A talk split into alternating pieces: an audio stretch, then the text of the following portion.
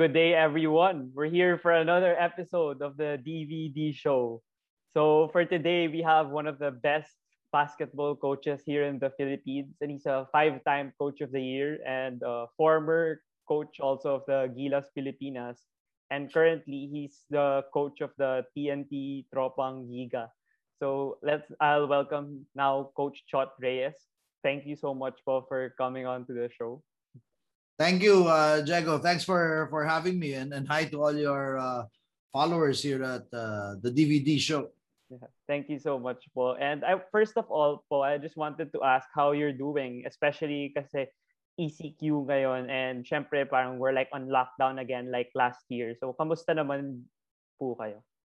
Well, it's it's it's not a big adjustment for me because uh, a lot of the stuff I've been doing uh, we've all already been very acclimatized and used to uh, working uh, uh online. Uh, the only problem really is the limited mobility and coaching wise for Tropang Giga, it's just not being able to work with with the players. that's kind of set us back a little bit in our schedule in, in our plans but other than that, uh, you know, uh, thankfully we've, we've kept safe. Uh, we're healthy. Knock on wood. I, I hope it remains. We are we're coping uh, as as well as as as, as anyone uh, I guess could could cope. Yeah, as you mentioned, po, you were coping up well with the practices and how TNT Tropang Giga is preparing for the for the season. So, how did you guys adjust since I think na-cancel na po yung face-to-face training even if it was clusters this week. So, kamusta naman yung players, yung reaction nila and yeah, yung mga drills niyo and exercises? Paano na bago yun? Uh, wala. It's it's really go it's really all on hold now. Everything is paused, but we've asked the players to continue doing their individual uh, fitness uh, regimen. Uh, they all have their the things that they have to do. Our trainer has given them all uh, take home work, uh, and our players are very disciplined. They they uh, are, are taking care of themselves. But the number one thing that we've reminded them is really to be safe, to make sure that they they stay home and, get they strictly follow the the quarantine uh, because uh, the the nearer we get to the uh, to to opening again there's opening date still not has not been specified. Yeah. but the nearer we get there the the the more we cannot afford to to have anyone uh, go down because of covid. Yeah. So yeah that's a really great answer po. Kasi syempre pag magsa-starting season kailangan pa rin na healthy sila. Pero hindi yun yung parang main priority ngayon especially ngayon mahirap talaga yung buhay sa Philippines. Yes. Correct. Yeah, so before I ask po about like basketball, your team composition, like the players, I wanted to ask lang. I thought I saw your tweet po kanina in the morning na you got a new uh, female in your coaching staff, si Mao Belen, and she's like an internship and video statistician for your team. So I wanted to ask lang po how you how was the process in getting her into the team and I think siya yung first female na may position in a coaching staff sa PBA. Yeah, uh, I've always been intrigued by uh, by uh, uh, having giving opportunities to females in our coaching staff.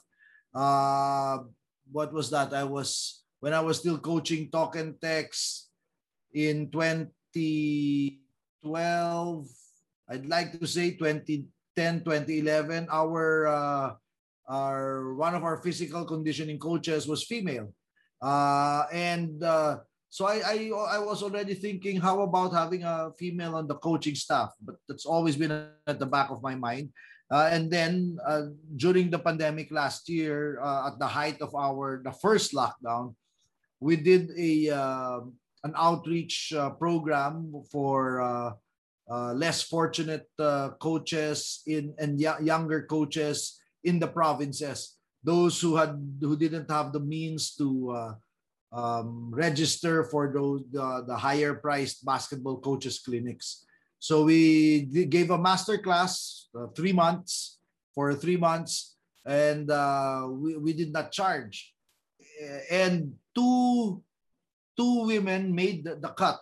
We chose 16 coaches from all over the country. Two women made the cut, and one of them was Coach Mao. And I was impressed by her knowledge of the game, her dedication, and uh, you know the. I thought she would be a great addition to our staff, but she had very very she had uh, limited experience, pretty raw as as you can imagine. Uh, so we thought uh, it would be best to start her off uh, on an internship uh, basically to learn the ropes, to uh, to do the job of uh, video coordinator, statistician, because uh, our our regular video coordinator, statistician is is seconded to Gilas uh, with Coach Tab now. Uh, we have uh, three coaches who are there. Coach Sandy, our video coordinator and statistician, and, and, and our skills coach. So uh, this was a perfect opportunity uh, for for uh, uh, an intern to come in uh, for us to learn about uh, her and for her to get a feel of how it is to be coaching at the professional stage at the professional level. So you know that's that that that's where we are now. Unfortunately management was very open to it and uh, that's why we were able to uh, get this thing off the ground. Yung program po, I like the initiative the coaches did to focus also on the less fortunate people or like yung mga people na hindi masyadong na nabibigyan ng exposure. So, but tutuloy niyo po, po ba yun even if nagawa niyo na yung first time? Yeah, the plan is to really make that at least once or twice a year. Eh. Uh, the problem lang now is uh, I was we were preparing to do the next run, but then I got very busy because nga I got yeah. uh, I went back to coaching uh, yeah. talk and text uh, the the the Tropang Giga. Yeah. So uh, uh, we are we're we're kind of um, constrained by the fact that uh, it's not only a question of finding the time, but we are right now at the mercy of the PBA schedule unless we know when opening date is, when the conference is, how the season is going to play out, it's going to be very difficult for me to make a schedule like that. So that's on hold for uh, for the meantime. But yes, we we fully intend to continue that program because uh, because I think we're we're helping a lot of people that way. Yeah, that I agree po with that. And I like na syempre kayo yung mga top coaches sa Philippines. So pag natuto sila sa iyo, madami silang matututunan that they can apply also in their future uh, endeavors. We, we we call that puso para sa nagtuturo. Uh, it's really uh, for the coaches and the hashtag is uh, pay it forward. That's really uh, hashtag pay it forward. Yeah. yeah. So I wanted to ask po also yung thoughts niyo about the gender equality, I know, equality or inequality for others. Kasi like in basketball or in sports, it's more like male dominated and even sa sa NBA, parang ngayon lang yung nabibigyan ng pansin yung WNBA. Like yung max salary sa WNBA, it's different from NBA. Pero since nga for you, you said you're open to having female uh, individuals in your coaching staff since, you know, uh, matagaling naman talaga sila, hindi lang nabibigyan ng opportunities. So what are your thoughts about, about yeah, gender equality here in the country and how maybe it can improve pa?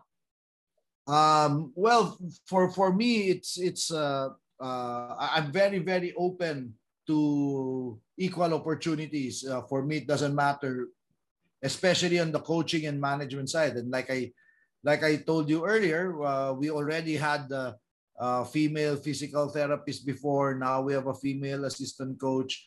So um, um, hopefully, our efforts are going to um, spur uh, others or into into uh, giving opportunities as well and hopefully the young uh, women or the young girls who are looking uh, catch the, the having a female coaching staff uh, in the pro ranks catches their attention and maybe it inspires them to pursue a, a, a path uh, on that as well. So um, all I all we're doing is opening the door, providing opportunities.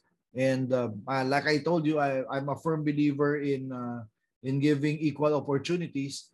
And um, hopefully, by doing this, we're able to uh, open more doors uh, for for women because I sincerely believe uh, there is a uh, the women belong to sports as much as men do. In yeah. fact, when I was with TV5 and we were running uh, ESPN 5, we had the program uh, ESPNW. Oh, uh, yeah. we, we really wanted to create a channel, a vertical uh, for female sports. Uh, that's how much I believe uh, in in uh, in uh, female sports. Yeah, I agree po. And I really like the work also being done by the females here and even abroad kasi syempre nga, it's a challenge for them pero it, it, doesn't make it doesn't hinder them in order to achieve what they believe they re- really deserve also in the sporting industry. Yeah. So the next part I po I'd want to talk about is yeah as you mentioned you're the new head coach of the TNT Tropang Giga replacing Bong Ravena and acting consultant Mark Dickel. So I wanted to ask you po how was the process in for TNT to hire you once again since before in their successful runs in the early 2010s, you were their head coach. And now you're back at the helm. So, paano nangyari yun? Kasi parang you weren't coaching na for so long, tapos biglang bumalik ka. Well, on, on why they decided to hire me, you have to ask them. I, I, I really don't know. But I was just, I was surprised. Uh, you know, I've, uh, I have already fully embraced my uh, my kind of new life of, uh, business executive coaching and and doing the other things that I'm currently doing. And then uh, what was that? A month or two ago, I received a call from uh, the from the chairman, Mr. MVP, and he just sprung the question to my surprise. And uh, I actually asked for uh, a few days to think about it because I was completely caught uh, off guard. I, I really didn't expect it. I, I thought I was really done with with uh, professional basketball coaching. Uh, but like they, you know, I preach agility, uh, and you know that uh, I I had to practice uh, what I preach, right? And here yeah, is an opportunity, and I thought that uh, by taking it and going back to coaching in the PBA, it would give me a bigger platform to advance my advocacy. my my advocacy, my mission is to help. Um, develop the next generation of Filipino leader. The men and women who lead their organizations not only to make a profit but to make a difference.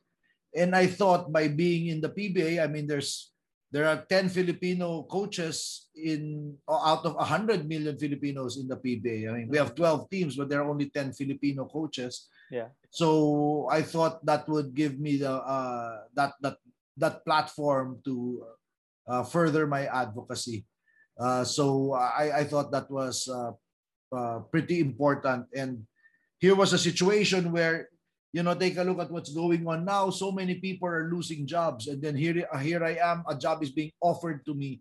Who who am I to turn it down, yeah. right? so sure. uh, uh, that's that's the reason why why I took it. But as to why they decided to offer to me, you have to ask them. yeah, but I I feel that it's a good move, especially look later I'll ask you also si Kelly Williams bumalik tapos I bet sila Jason Castro, sila Roger Pugoy ma motivate sila na babalik ka na kasi you know champion sila ng mga all Filipino dati ikaw yung head coach mo. Well, let's hope. yeah. So I wanted to ask po about the bubble performance of TNT kasi kinapos nga sila nung finals against Ginebra. Well, they weren't healthy, but if they were healthy, you never know, baka nga they would have won. Pero from an uh, outsider's point of view, since you weren't part of the team yet at that time, what were what do you think were the uh, what was lacking on the team, especially nung finals? Kasi doon sila nahirapan. They almost got swept and you as a coach, how do you think you can address those weaknesses? Um, first of all, you're right. I, I thought it was a difficult situation for for TNT because they lost their best player effectively. That was Ray Ray Parks, right? Yeah. And that's where we really saw uh, the the value of Kelly Williams. That's why when I was asked to come back, uh, the first guy that I called was Kelly, and I asked him if I'm coming back. Are you coming back? and of course, he said, "Yep." So yeah. uh, that that uh, that's where we are today, right? Uh, so um, uh, aside from that, we also thought I also thought that uh, the team needed some more depth, and that's why all the moves that were made, uh, the signing of Kubuntin, of Dave Yeah. Marcelo, and now Kelly, and then uh, unfortunately we had to give up uh, Enciso and and Dave Semerad to be able to oh yeah. be in a position to draft uh, Mikey Williams. But uh, we signed, we got uh, Brian Heruela back, and I, I Mhm. thought that's an, an important piece for us as well. So uh, I really like uh, the way the team is being put together, the way it's being constructed. But losing Ray Ray Parks, mm, I'm not gonna uh, make any bones about it. it. That's a big blow. That's a real big blow, and that really concerns us going into this tournament. But hopefully, having said that, uh, uh, I think uh, uh, Mikey is going to uh, add a lot to to the mix. Mikey Williams, and hopefully, I always believe there's there's no one player who can fill the shoes of Ray Ray, but the combined effort of everyone else, not only the new guys coming in, but even the others. Uh, hopefully, they can. Uh, more than compensate for for not having Ray Ray around. Would you say po na yung trade it wouldn't have happened because if Ray Ray was there, maybe you didn't even if you didn't have a draft pick in this year's draft, you wouldn't have traded Enciso and David Semerad to get my Mikey, or was that in the table na before Ray Ray made his announcement? Yeah, you know, even before I came on board, there were already uh, discussions apparently, but Oh. uh, it, it just uh, became more urgent when we found out that you know Ray was was not coming back. Yeah, I, I believe Mikey is a great player also for the dribble drive offense that you impart always to your teams. It's the system that you always use, even in Gilas. And Mikey's, uh, I don't know, he's like a younger Stanley Pringle nga daw, sabi ng sa mga sports shows. And I don't know if what what you think about that. And I I've seen him play maybe a couple of games only for Mikey, and I feel he'll really be a great impact player for your team, especially because Jason Castro's what like 36 now So Mikey will be a great player to um be a shooting guard or a backup point guard to Jason. Yeah, I, I think there's a lot of potential. Unfortunately, game is not played on potential, right? So we have to wait till uh, we see him on the floor before we uh, make any assessments. But but yeah, we're very excited. Yeah. How about Kelly Williams po? You mentioned already kanina that you really have a good relationship with him. And yeah, he told you that he's gonna come back if you come back. And what do you think he can bring to the team, like as presently constructed? Because you have Troy now and JT Erram. Pero yeah, yung sinasabi mo nga po kanina sa bubble, medyo sa depth, nahirapan sila. But with Kelly, I think people kind of forget that he was an MVP before. So he can still Well, we only have one really one real big guy on the team, and that's Poy Erram. Uh, yeah. so Kelly uh, provides that that that glaring need. But more than being a big guy, Kelly's the big guy that we want. Uh, he's athletic. He's quick. He can run. He's uh, he is uh, uh, multi-skilled. He can do a lot of things for us. So it's not just that he's a big man, but he's the he's the big man that we want, that that we need uh, in this team to be able to play the style uh, we want to play. That's number one. Secondly, it's going to be his leadership. He's going to be uh, one of the leaders of this team, and uh, that's the kind of veteran presence that is so crucial, especially as you go into the later stages of a tournament. I mean, uh, we no longer have Harvey Carey, so oh yeah, retired. uh, the, the team is is really going to be wanting in, in veteran uh, leadership. So Yeah. Kelly is going to be able to provide that. I believe also that TNT can also compete with the best, even if you know people are talking about the San Miguel trade or the Ginebra trade. I feel, you know, TNT can compete with them pa rin to reach, you know, the semis and the finals. Kung kailan man ma- ho, mag-start yung conference. Kasi ngayon Yeah. medyo in the limbo. Well, I hope they I hope the others don't think so so that they take us lightly.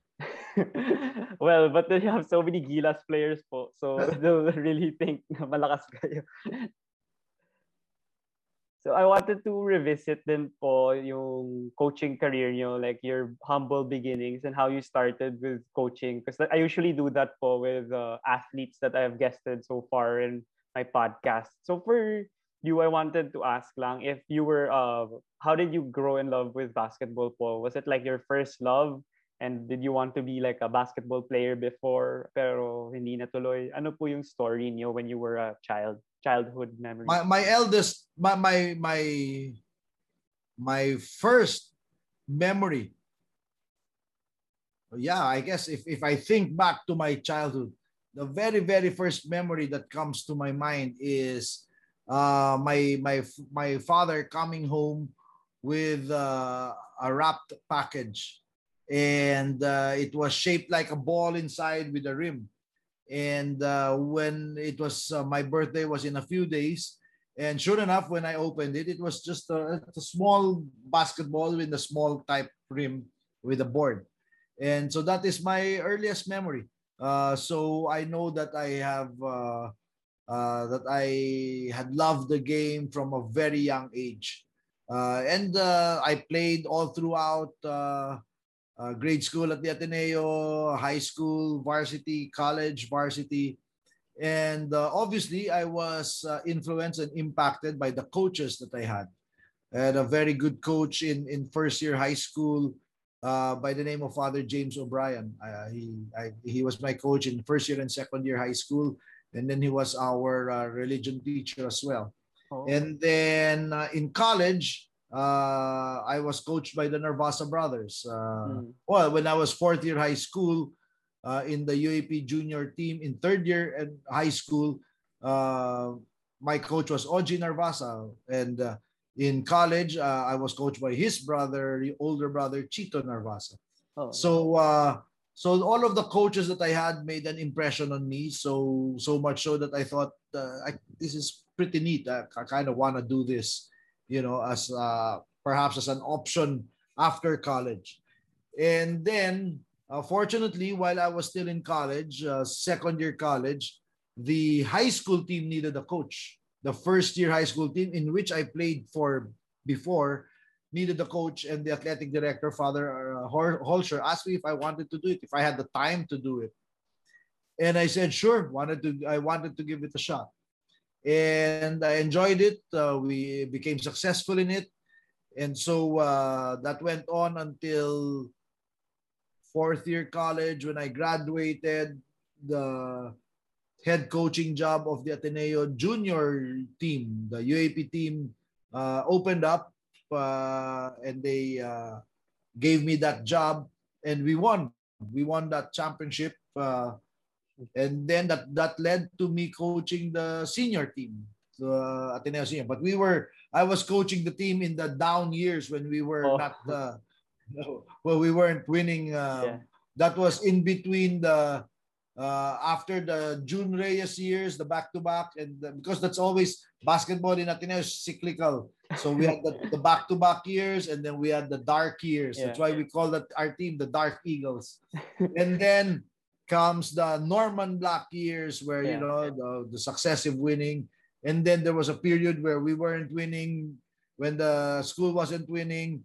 And then comes now the Tab Baldwin years. So Yeah. now it's an up year again. So it's, it's pretty cyclical in that sense. So I was in the down years, uh, the Dark Eagles. Uh, but uh, like I said, I think it, it helped my coaching uh, because uh, when you get used to coaching with uh, inferior talent, with inferior size, uh, then it forces you to be creative, to improvise, to think of different ways uh, to beat the opponents.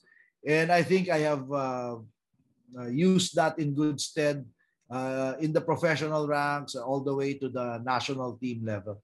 So uh, that's that's where it started. It, it started very early, even while I was still in college. And then when I graduated, um, I I worked corporate for my first five years until Tim Cone uh, had a, an opening in Alaska as an assistant, and he interviewed me. And then I I my my coaching teeth were really developed in the three years between 1990 to 92. So 1990, 91, 92, I was coaching the Ateneo Seniors basketball team. I was head coach. I was head coach of Ateneo Seniors uh, UAAP team. I was head coach of Burger Machine in the old uh, PABL, and I was the assistant coach of Tim Cone at Alaska. So I was holding three different coaching jobs for those three years, and that was like my master's. That was like my master's degree in coaching, where I really cut my coaching teeth and I really learned uh, a lot. And that's why after that, uh, 1993, uh, the head coaching job in Purefoods opened up.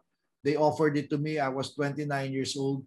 Even if I was young, I thought I was ready because the, the three years coaching three teams was like uh, an equivalent of 10 years experience. So, so that's where it started. How were you able to balance all your time with coaching three different teams with different players, different personalities, and how were yeah, I'm, I'm pretty sure you were successful naman. So how how were you able to do that as a human? I mean, it's hard to do that. With great difficulty. um, it came to a point where I was literally mixing up the plays. I was calling, I was diagramming a play uh, in a UAP game, and then I said, "Uy, Alaska play pala to." Uh, it was it, it it came to that point, but uh, uh, just with uh, it, it's just a matter of number one, uh, discipline, uh, dedication, and, and and focus, and uh, prioritizing your energy uh, to make sure that you have the energy to be at your best for those uh, three things. So it was difficult. Um, the uh, so to answer your question, how I, I was able to do it, I, I did it with great difficulty, but using a lot of uh, discipline and dedication. So um, my practice for the Ateneo seniors team was five in the morning because that's the hmm. only time I had. Uh, we couldn't practice at uh, at uh, eight or nine o'clock because the the, the players had, had class. Class, yeah. So uh, it was either a 6 p.m. practice or a 5 a.m. practice. I couldn't do a 6 p.m. practice because I was also coaching in the PBA, and obviously yeah. the games, the PBA games, were At in night, the evening. Yeah. So it was a 5 a.m. So that was my schedule for three years. 5 a.m. practice, 5 to 7. And then I would literally, after practice, sleep, take a nap in the athletic director's office, and then I'd wake up for my uh, uh, 10 to 12 practice with uh, Alaska uh, over at the uh, Reyes Gym. Oh, no, no. Uh, our practice with Alaska was 1 to 4 or 2 to 4 uh, over at the Reyes Gym in Mandaluyong. And then uh, 10 to 12 was my burger machine, my PBL practice. And I kept the evenings, uh, the late afternoon to evenings open because uh, sometimes the, the, that's the game. The, those are the times where the PBA games would be held.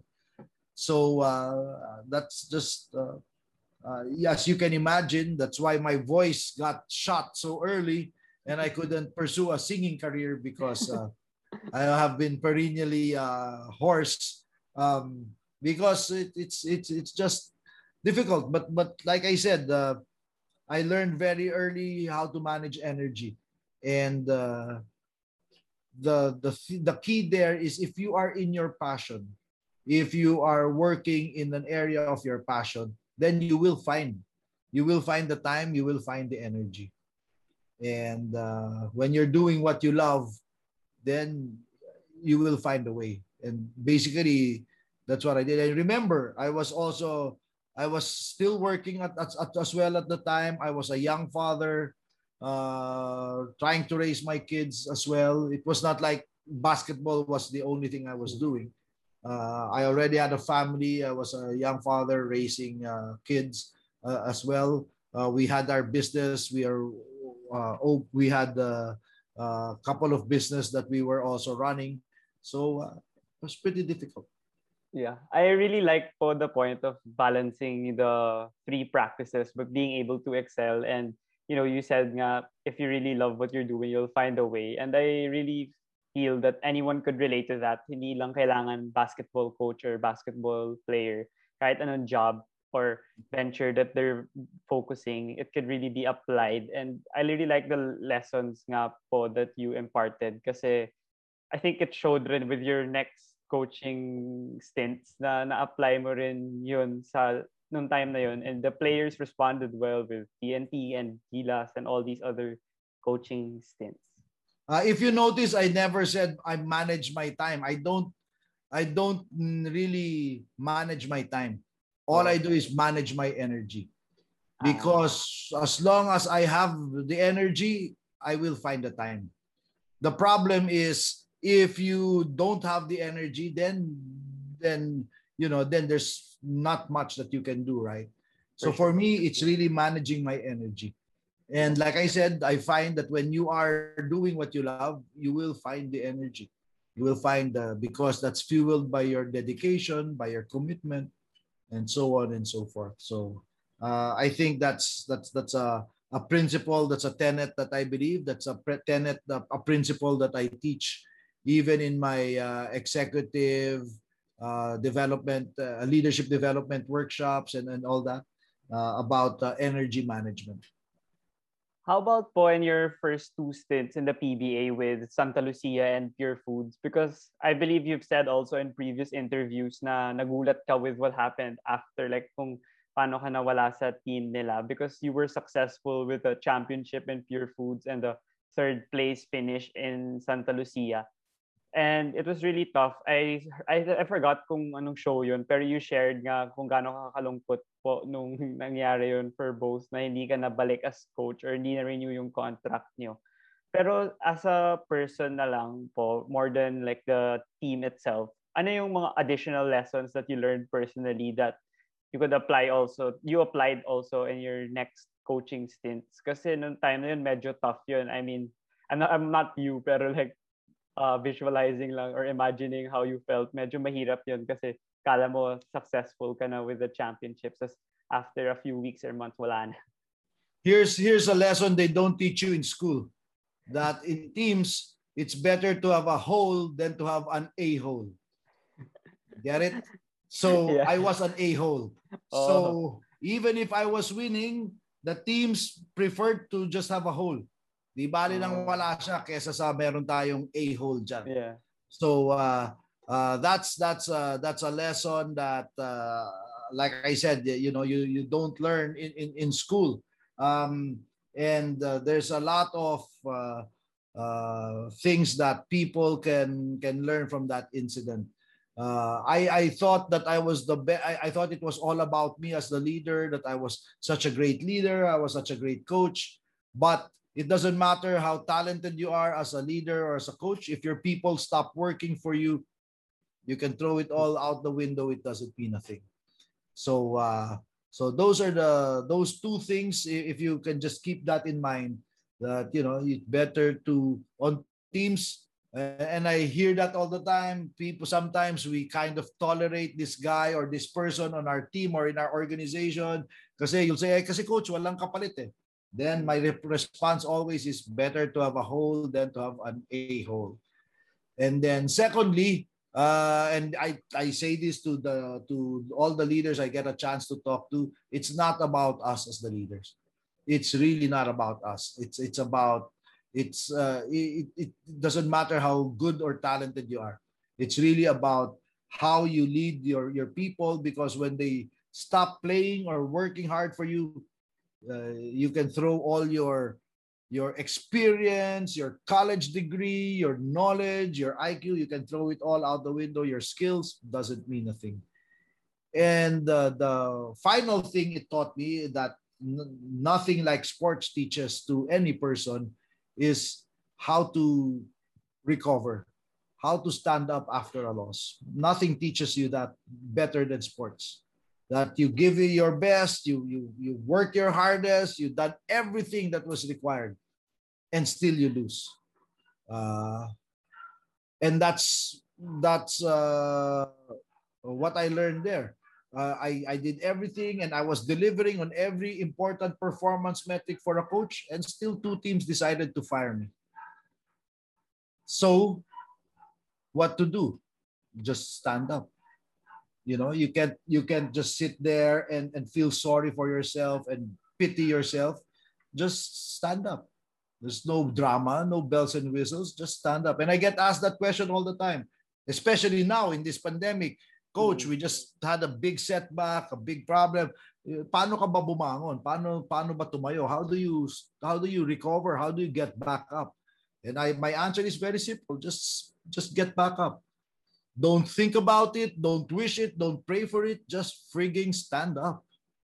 Don't expect anyone to pull you up or, or anyone to pity you, the government, the economy. Uh, I don't know.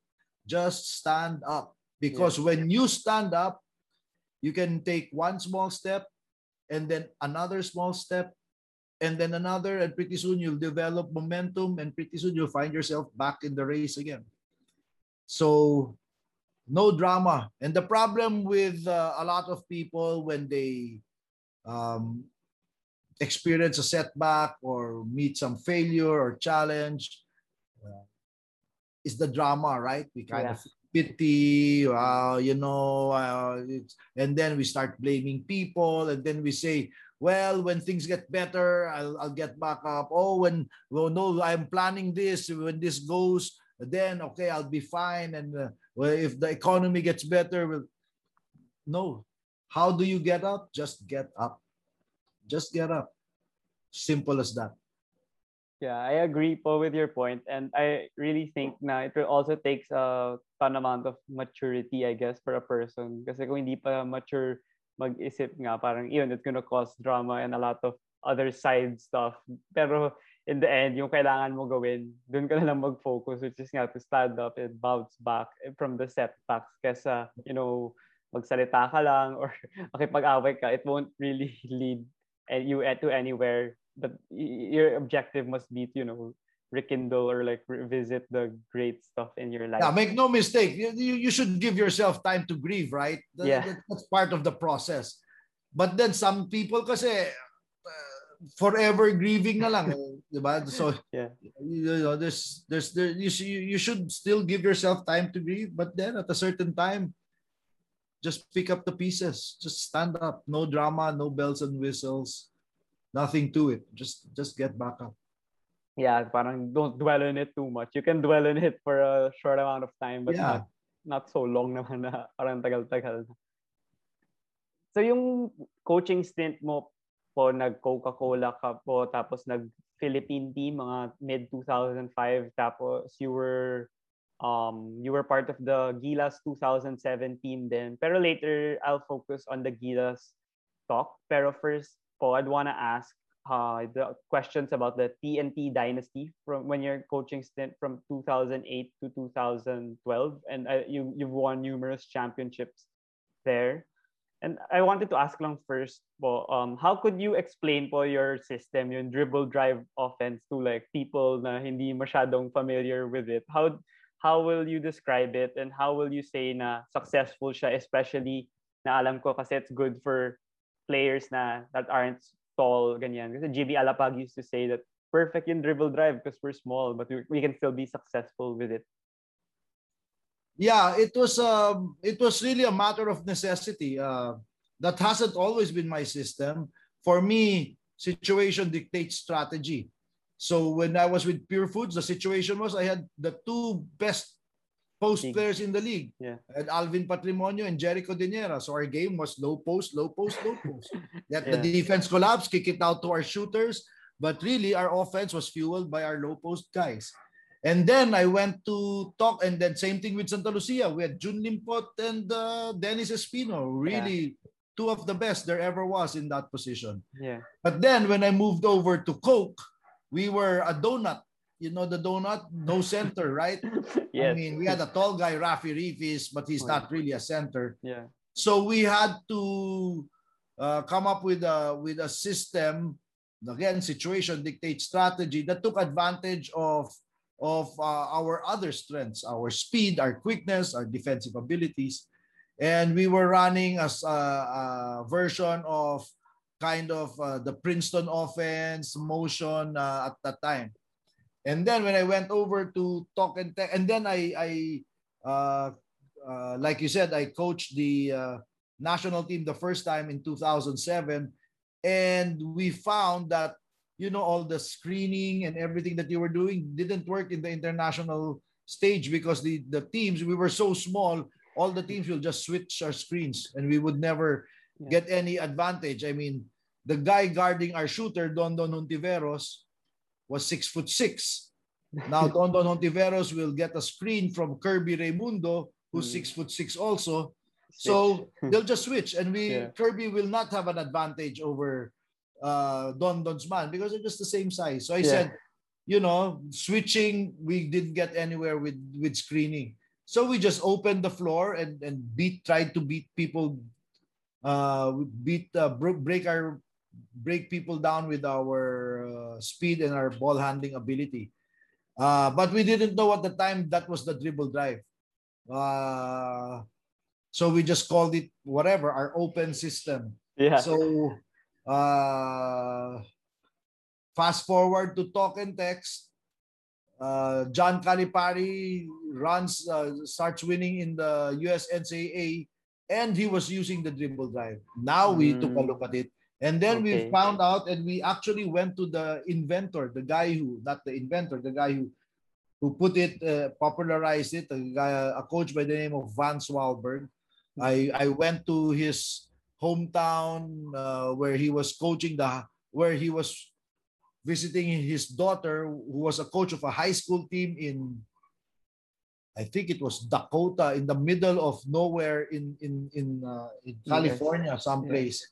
Uh, no, it wasn't Dakota. It was so I forget. But in the middle of nowhere yeah. in, in California. So we spend a week and we we learn the intricacies of the offense and then we come back and we tweak it a little bit to make it more Filipino style.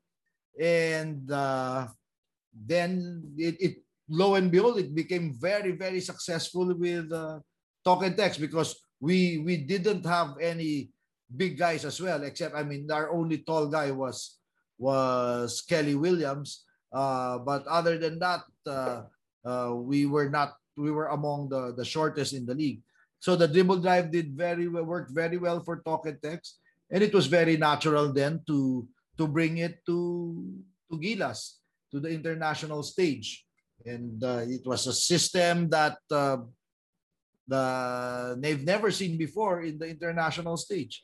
In fact, when the European coaches started coming and they saw us play, they said, "Oh, the Philippines they play with no system." Because it, it really looks like bara-bara basketball, yeah. right? Yeah. Uh, to the untrained eye. Yeah. But that's exactly what we wanted them to think. We wanted them to think that we played with no system. So uh, when the FIBA Asia Championships began here, we had, we might have, I think, five or six European coaches. The coach of Iran, the coach of uh, of, of Jordan, the coach of uh, so many different uh, teams. They had European coaches. Uh, China had a hotshot Greek coach, and uh, so our style of play was completely alien to them. Uh, and uh, fortunately, we were successful. We brought it to the World Championships, and even Prigioni himself said that you know we were doing something they couldn't figure out what we were doing.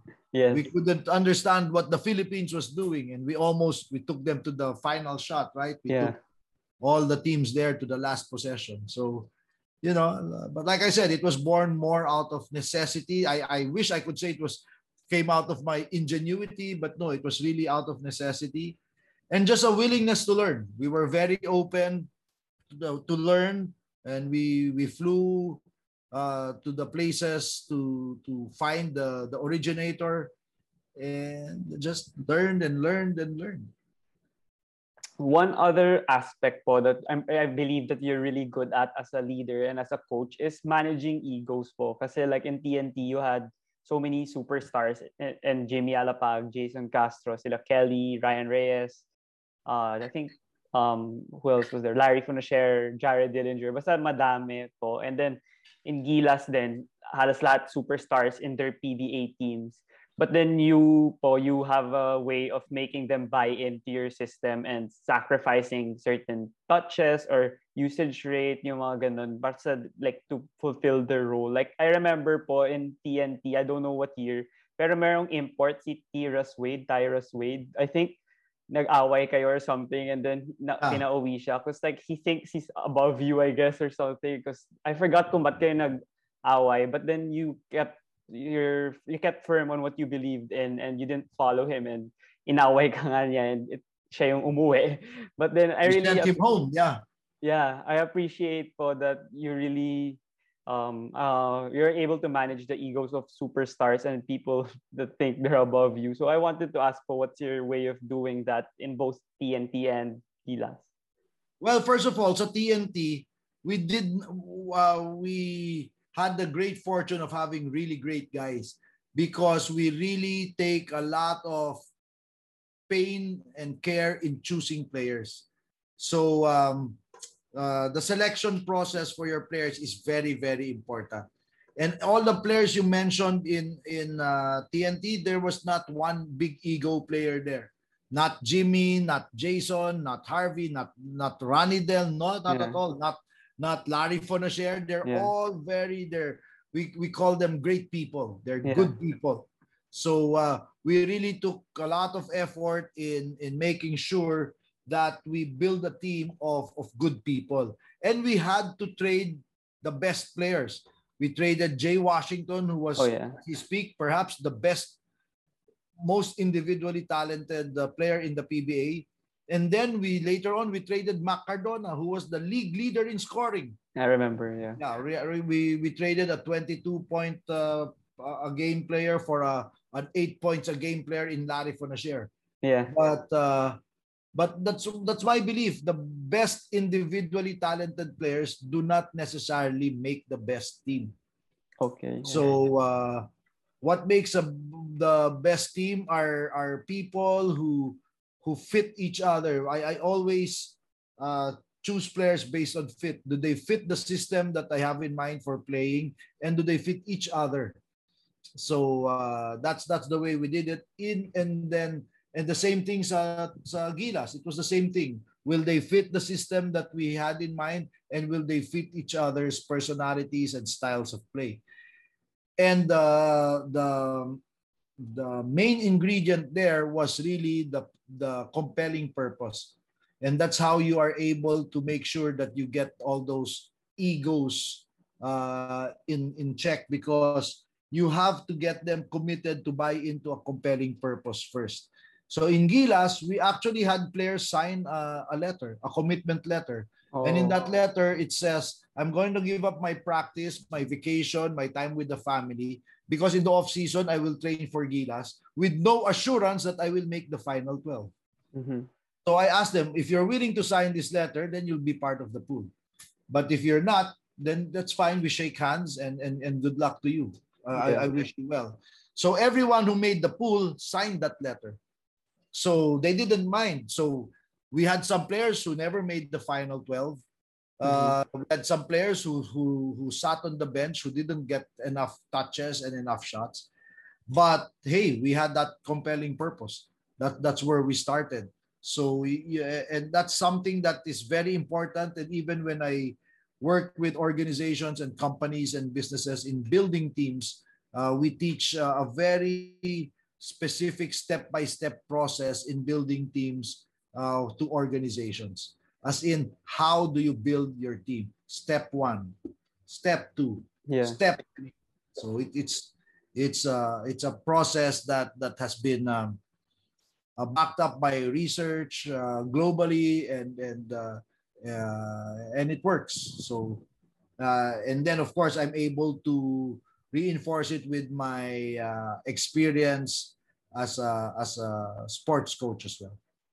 Yeah, I agree po with the really the basic po, yung unang pong po sinabi nyo na you need the players to fit into the team. You don't really get like the 12 most talented players and then you put them in your team.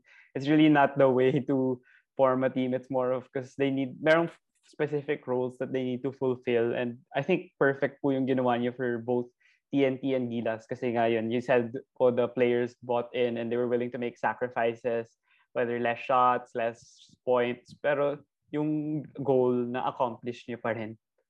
Yeah, in the end, that's what it's all about, right? Yeah.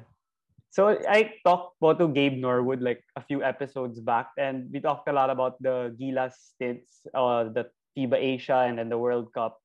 But he mentioned also that it all started for him, in his opinion, it all started in the Jones Cup in 2012. He felt na yun yung parang springboard for the FIBA Asia in 2013 and 2014. And your opinion po, do you agree with that?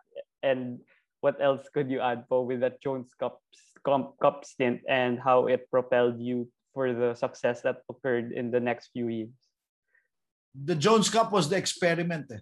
That's where we ah. really see for the first time if what we were doing worked. Our our bara bara style of basketball, if it's going to be the international stage. And we didn't even have our, our top players then, right? So yeah, yeah.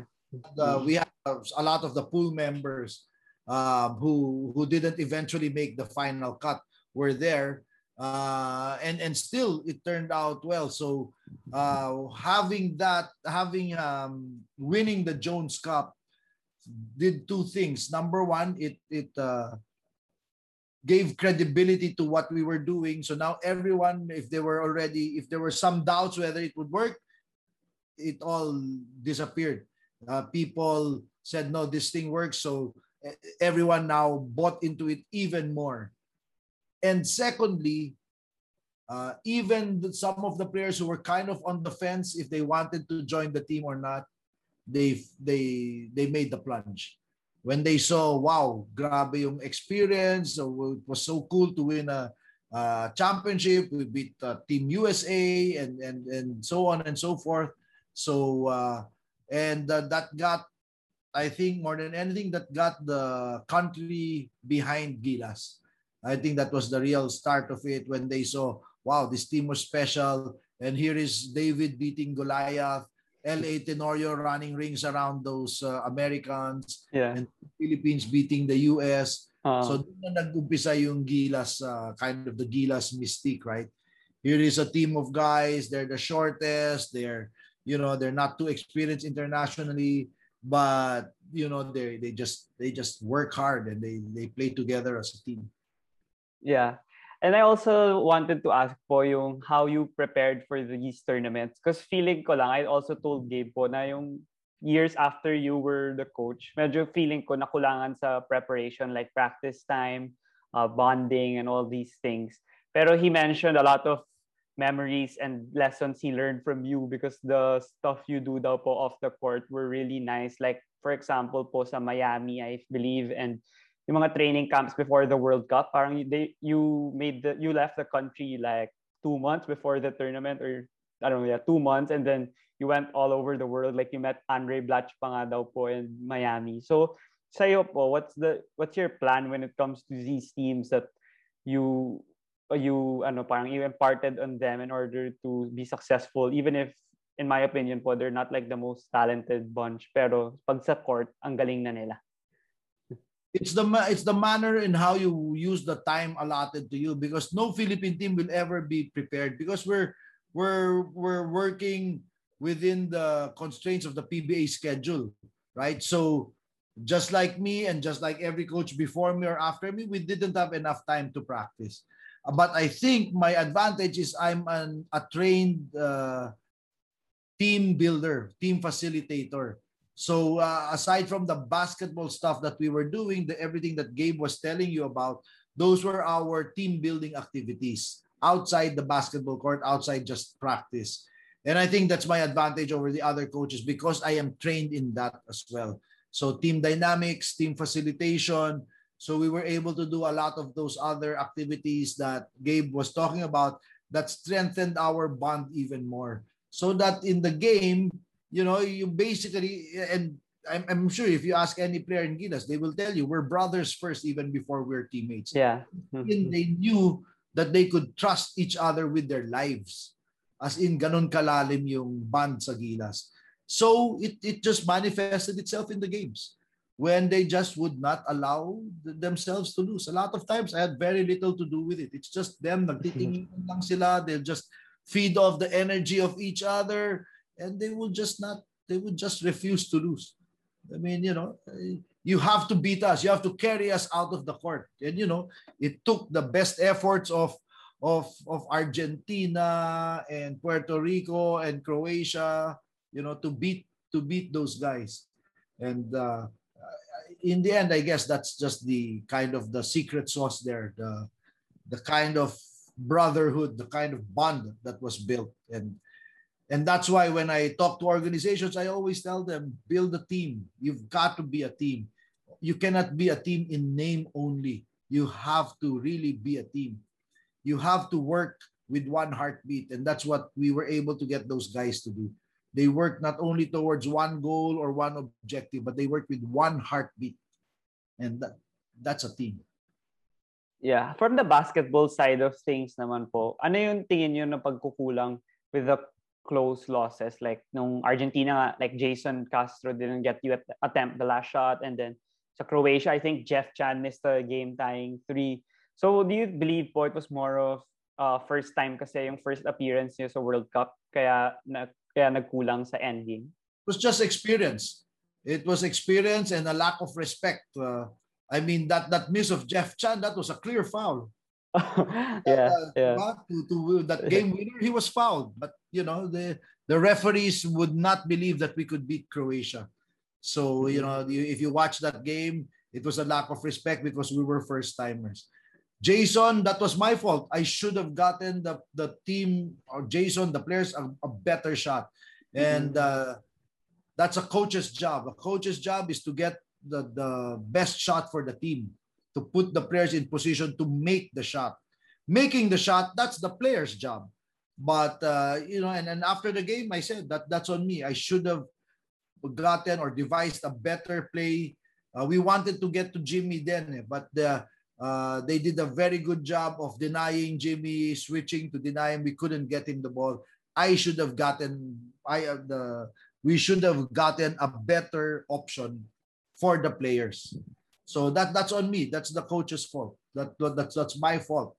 Uh, and I always say, as coaches, as leaders, our job is to get our people the best shot possible.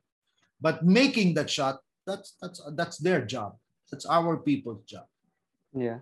And then the following tournament po was the Asian Games, I believe. And there nagka-issue po with how people said na yung kay Marcus Dalsit and you that you benched him nung isang game. So I wanted to ask lang po your perspective or the story on what really happened there. And syempre, that time, I remember everyone was bashing you without really knowing the true or both sides of the story or the true story. So how do you deal din po with the bashers since, yeah, you have social media din po. And yeah, what was the real story with the Douthit situation? Well, it's very simple. At, uh, at halftime of the game, he didn't want to come out anymore because he thought that I I uh, I uh, pulled him out too early. Uh, and like I said, we had that commitment, right? Nobody uh, should ever question their playing time, substitution pattern, whatever. Yeah. But fine, you, they can we can go back and forth. That's fine. Yeah. We can have shouting matches. We have shouting matches Yeah. with, Gabe, but Yeah. never quit on your teammates. The Mm. problem is Marcus didn't come out to play in the second half. Mm. That's the problem. When so and that was that was that went against everything that uh, we had worked for, everything that we valued as a team. So he quit on his teammates. He quit on his team. So we made a decision, and I asked the players about it, the local players. So what are we going to do? And we decided as a team to bench him the next day. And the problem is it was uh, the game against Korea. Mhm. And so when we lost that game, that effectively blew our chances of, of advancing, and we had to go through a very difficult process to move Yeah. forward. But I remember. Essentially, that was it. So, um, and yeah, I got bashed and all that, but in the end, um, I did what I thought was right. I consulted my players. We were all in that in in, in that decision together. And if it happens, I I do the same thing. I mean, the bashers can bash me all they want. I've already developed a very thick skin about it. But yeah. they're not the ones with us in the trenches. So I always tell the bashers and all that, unless you're with us every day at practice and you see what we're doing, then, you know, yeah, you can criticize what we want to do. You can question our strategy, our decisions, and so on and so forth. But don't tell us how to do our jobs. For sure. Yes. We're the one who is there every single day in every single practice. Now, if you're there with us, okay, we are you're welcome. Come well, you're welcome to to uh, to craft strategy, talk strategy, and do post game analysis with us. But if you're not there, then okay, you can do your backseat driving. You can do your your Monday night uh, quarterbacking. But uh, you know, uh, unless you're there, and uh, I think it was Erik Spoelstra who said that very well. He said, "You'll never know. You'll never know." uh, they'll never know unless you've been there in the midst of of a big game or of, of a best of seven finals in a game seven you never know you'll never know the kind of pressure the kind of difficulty it is to get your team playing at the highest level so you know I, am fine with it i i uh, uh, i thought that uh, we played the game according to our values and uh, uh, in the end, you know, we got uh, we lost, we got bashed for it. That's the way it is. That's how coaching is in the Philippines, right? When you win, for sure, yeah. Pagaling yung players. When you lose, tanga yung coach. Yeah. That's yeah. a that's a that's a truism I've long learned to live with. Yeah, I've I when I read po articles before I interviewed you, when whenever Gilas loses, parang it's always you na may kasalanan. Pero pag na- nananalo, bihira yung parang sinabi, oh, you won because Coach Chot like put the put them in a position to succeed with the open shots and the great defense. Pero baliktad lang talaga yung mga... That's, that's part of the job. Yeah. So moving on po with the next few years, kasi nag FIBA from 2015 till the 2019 World Cup where we were unfortunately last place in your opinion po, ano yung mga lapses na could we could have avoided or saan tayo nagkukulang? Because I believe we have the talent naman and we have the great coaching staff that we've had with Coach Tab and then Coach Yang and then now Coach Tab again. But then, in your opinion po, what do you think is lacking? Kasi in my opinion, baka po it's like the players, like it's in and out. Like wala silang bond or chemistry yeah. together. Tapos in a exactly. few weeks lang, That's laban right. kagad.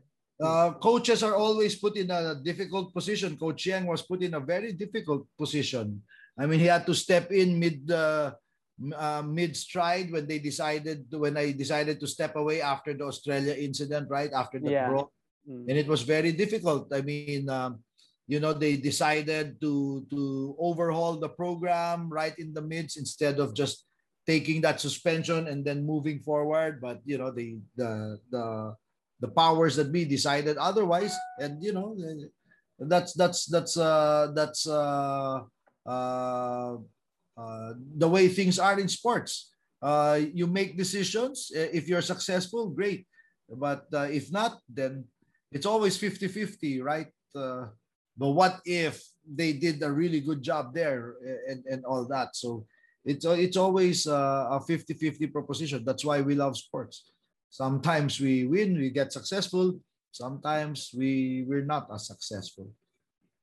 How about po from the Australia incident, yung game? Meron ka bang new lesson that you learned po from a, as a person or even as a coach?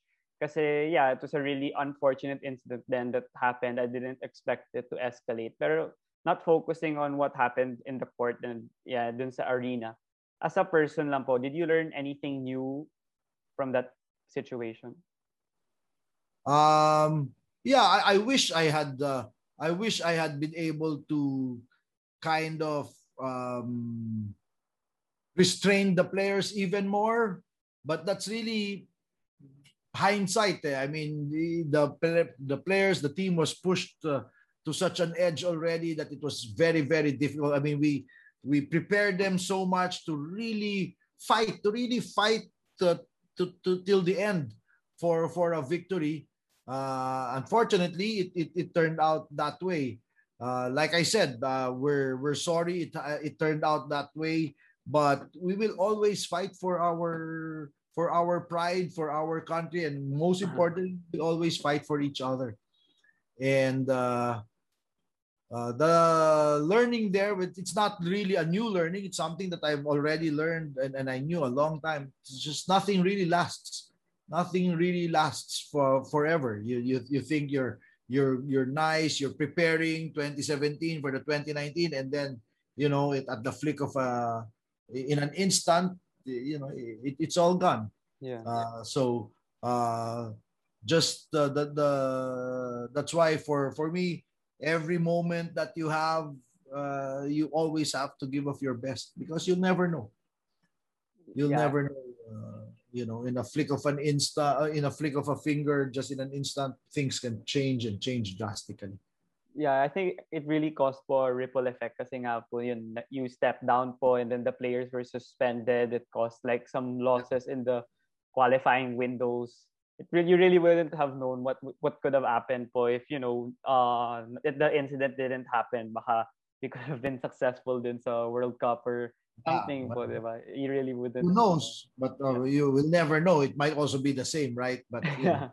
Yeah, we'll never know. It, it's ganun talaga eh. So uh, that's why I prefer to just uh, uh, not to not dwell too much on it and just move forward. Focus Yeah. on the on on the now and in the future. With the new Gilas po, since we're if the matuloy po yung OQT, I think matutuloy po. Um, we have a all amateur lineup po with the train and the bubble. Pero aya, pinauwi lang po like yesterday ata. Uh, what are your thoughts naman po with Coach Tab and how he's forming the team now with he since he's the program director and he has a lot of really promising players. Pero as you said po, it's not since kanina in the start yata you said like it's potential pero potential lang it really really it really needs to be seen on the floor that they're successful. So ano naman ho yung opinion nyo on the Gilas now, yung current team? Well, this is something that uh, we've been talking already about for like 10 years. We should have done this 10 years ago, finally. And I laud Coach Tab, the SBP, for finally biting the bullet and getting it done. Even if you remember a few years back, as soon as we won the hosting rights for 2023, we put together the 23 for 23 pool. Remember? Yeah, I remember. Was- Yeah. That was already the goal. yeah. Uh, unfortunately, again, it, it got derailed and all that, but now it's being done. And I think that's the future. I think that's the future. And, and I just like to tell everyone again, it's a work in progress. Uh, let's manage the expectations with that group. Uh, but that that's the way we should do it. The, I mean, we can forever, we cannot forever be relying uh, on the PBA because, like you're seeing now, even if the, the PBA really wants to help, but they as well are, are, are facing their own scheduling problems and all own scheduling issues, right? So uh, uh, putting this uh, young group together, this is how uh, Argentina's golden generation came about. That Yeah. group of, of Ginobili, Nocioni, Scola, they were together since they were under 16. yeah. Uh, same thing with Iran. The group Yeah. of uh, Ang Haddadi. uh, Haddadi, Barami, and all that. The first time they came here, we were killing them. We were massacring that group. We were the, yeah. the under 19 team. And then they just grew together and developed, and now they. Talo tayo nung mga ibang Yeah. So so that's that's that's just the way to do it, and and we are going to go through that as well. Uh, but that's that's I've always believed that that's the way to do it. So yeah, kudos, and and we have they have my support, full support. Yeah. So as we wind down po uh, our interview, I wanted to thank you lang po again for coming to the podcast. Pero I wanted to ask a last few questions that I normally ask all my guests also. So one of that po is, you know, po sa NBA, there was a Black Lives Matter and uh, athletes and their players were socially active nung George Floyd and Jacob Blake incident. So here po in the Philippines, in my opinion po, yung athletes, they're not as vocal and as uh, articulate or uh, maybe knowledgeable also with the social issues. So hindi rin nila alam kung ano yung platform na pwede nilang gamitin in order to educate people with social issues or even voting like in 2022 po. So in your opinion, um, should athletes also be involved with the social issues and political issues? And do you really think po that uh, Filipino athletes could be more educated or could be more vocal to teach their followers since baka yung followers nila may mga sinasabi pala pero if the if their idol says it biglang matututo sila parang I think it's uh it's a very Filipino trait that uh, we really, as a nation, as a people, we really do not speak up. I mean, Mm. that's a Filipino trait, even in the highest levels of organizations of ex- executives. Uh, you know, we we really don't. It, it's not our nature to just speak up. So you see that in our athletes as well. So it's not like they're different from the regular Filipino. Uh, but having said that, yes, I, I believe that they. Uh, they should make a stand in in social political issues and matters of national concern. They should make a stand because they uh, they are role models and they have uh, uh, uh, platforms where people uh, listen to. Uh, i don't think they need more education. Our athletes are very well educated. They're just not they just prefer not to not to rock the boat or stir up the hornet's nest uh, so to speak. Uh, but that doesn't mean that they don't care. That doesn't mean that they're not aware. Uh, they're very woke. They're very woke, uh, and uh, uh, you're going to see it. And I think if if there is a huge issue that crops up, I, I think you're going to see uh, a lot of our athletes make a stand, make make their own stand pretty soon.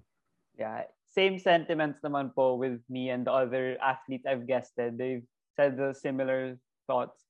And you know they feel that they could uh, influence a good amount of people with their um, voice also, especially in the election I'll just, the last question po I'd want to ask is yung, um, what do you call this, yung suggestion po on who I could guest here on the show. Kasi as you know po, wala po akong masyadong connections with athletes and coaches and media members. So who do you think who do you think po could I could guest here on the podcast? just reach out. Just reach out. Just reach out. Everyone is on on social media on their instagram or their twitter accounts. Just reach out. You'll be surprised. Uh the athletes the, the especially the filipino athletes the gilas players they're very easy to talk to. They're very approachable. And then if they see that we I, i've been here gabe has been here Hmm. that's that's your best uh that's your best uh, invitation to just reach out you say hey i am i am Diego Hmm. I host the DVD show. I've had Coach Chot and Coach Yeah. uh, and Gabe Norwood on my show. Would you like to come on? And Yeah. they're all they're all going to say yes, even other coaches and all that. So yeah, so since you need to go po, I wanted to thank you po for coming um to the show. And I hope to have you po sometime again in the future. And I appreciate I appreciate po that you gave up some of your time even if you're very busy now.